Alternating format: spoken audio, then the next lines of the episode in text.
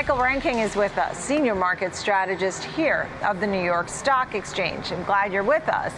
We were just talking with uh, Sarge, an old pal of both of ours, and uh, he was talking about being defensive and really holding on to cash rather than trying to make money. Um, what kind of strategy are you hearing people are using in this very difficult environment? Right, and I think he's right. I mean, you know, clearly everything out there is pretty gloomy, right? I mean, from from what we're hearing from central banks, Uh, what we're seeing kind of in the U K in terms of, of the volatility mm-hmm. that we're seeing in kind of fixed income and, yeah. and, and currency markets. Uh, you know, so capital preservation is, is really, you know, as, as Sarge kind of pointed to, is is really, I think, you know, kind of, you know, the environment that we're in. It's not the kind of environment where you necessarily want to be, you know, a hero and, and, and super aggressive. Right. You know, but if you're a longer term investor, I think you kind of stick with your, you kind of, you, you should be sticking with your kind of plans. And we have a lot to discuss. I want to ask you about inflation and earnings and your outlook, but you do have an interesting chart here that goes all the way back. Uh, tell me a little bit about what we're watching for as far as seasonality and other things that are on your right, radar. Right, so September was a really, really negative seasonal time period historically, and that's especially the case in years with a midterm election. Mm-hmm. Right? As we move forward into October and November, we see um, some of the, the, the best return profiles throughout the year. So October, on average, since nineteen seventy in years of a midterm election, has been up over three percent for the month. Mm. November's been up over two percent, and that's happened, you know, a little over seventy percent of the time historically. And actually this morning, you know, Deutsche Bank actually uh, kind of expanded on some of that. of some of that thought process.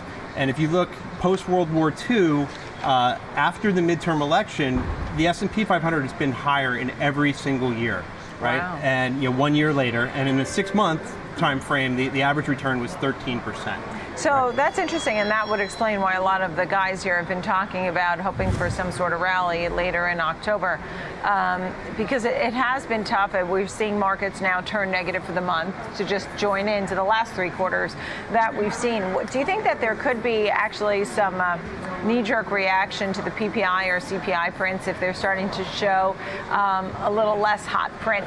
Yeah, inflation? Absolutely. All right. I mean, I think there's, you know, two big catalysts this week, right? We have the inflation data, and then we also have the start of earnings season. Yeah. Um, you know, it's interesting, actually, if you take a little bit of a step back, if you think about where we were in the middle of June, right, we're pretty much unchanged, right? So it's been four months, right? And the, the market is, you know, we're down one percent from the June lows, right? So what we've done is mark a lot of time at this point, right? Mm-hmm. We've seen, you know, Fed policy get more aggressive. We've now got another seventy-five basis point rate increase under right. our belts. We're getting a little bit closer to kind of coming out of that process, right? So that's not terrible. Right, it's not terrible. It's not great, though. I mean, oh, we no. could try and, you know, sort of paint this with a broad brush, but the truth is people are losing money on the four oh one k and I R A, and I'm all about trying to stay optimistic because it was paper money, right? The money you made last year was on paper unless you sold. So I, I get it, what you're saying. Um, we still have, you know, the geopolitical tensions that are, are happening over there in Eastern Europe, and it just is worrisome at the same time to have that, have inflation, have these high rates. I mean, there are a lot of folks that are now leading companies that don't even know how to navigate through this environment because they've never really been in it. Right. Yeah. I mean, I you know, look, I've got a lot of gray hair, and this is an environment that, you know, that I've never been in. Right. So, you know, you there's a whole generation of traders who yeah. have never really been, you know, in, a, in an investment environment where you have, you know, kind of rising interest rates, dealing with inflation. Right, so, you know, there's there's a lot of people, you know, really trying to kind of get their sea legs underneath them at this point. Right. Tell me a little bit about the circuit breakers. Is that something that you have here and how they work so people can understand? Yeah, I mean, I mean, we haven't that. seen a circuit breaker since yeah. you know, kind of you know twenty twenty. And with the S and P moving a tenth yeah, yeah, of a percent, yeah, I don't think we need yeah, to worry yeah, so about it's, it's it. Not but they are in place, yeah, right? They, yeah, they are in place, and, and you know, we have the triggers for the S and P five hundred. You know, when, when the S and P five hundred, you know, draws down a particular right. percentage, and then we halt markets. Right. So, but but it, at this point, you know, that's hopefully that's not something we're going to see anytime soon. Tell me about earnings season, because I mean, there are some folks who are expecting earnings to be a little weaker. They're really focusing on guidance and what C E Os really say going forward. It was uh, obviously troubling to folks to hear from Jamie Dimon, who has his, his finger on the pulse in the banking world and really giving us this recessionary outlook.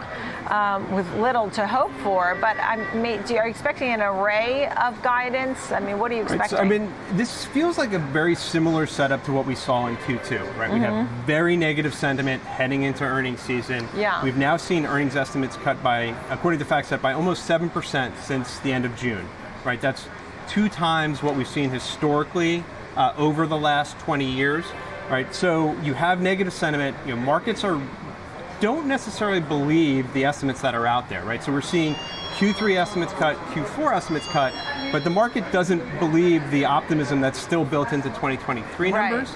Right. Um, the question is whether this is going to be that quarter that we do start to see companies really take down guidance. It didn't happen last, you know, in Q two, right, and we saw the reaction in the market.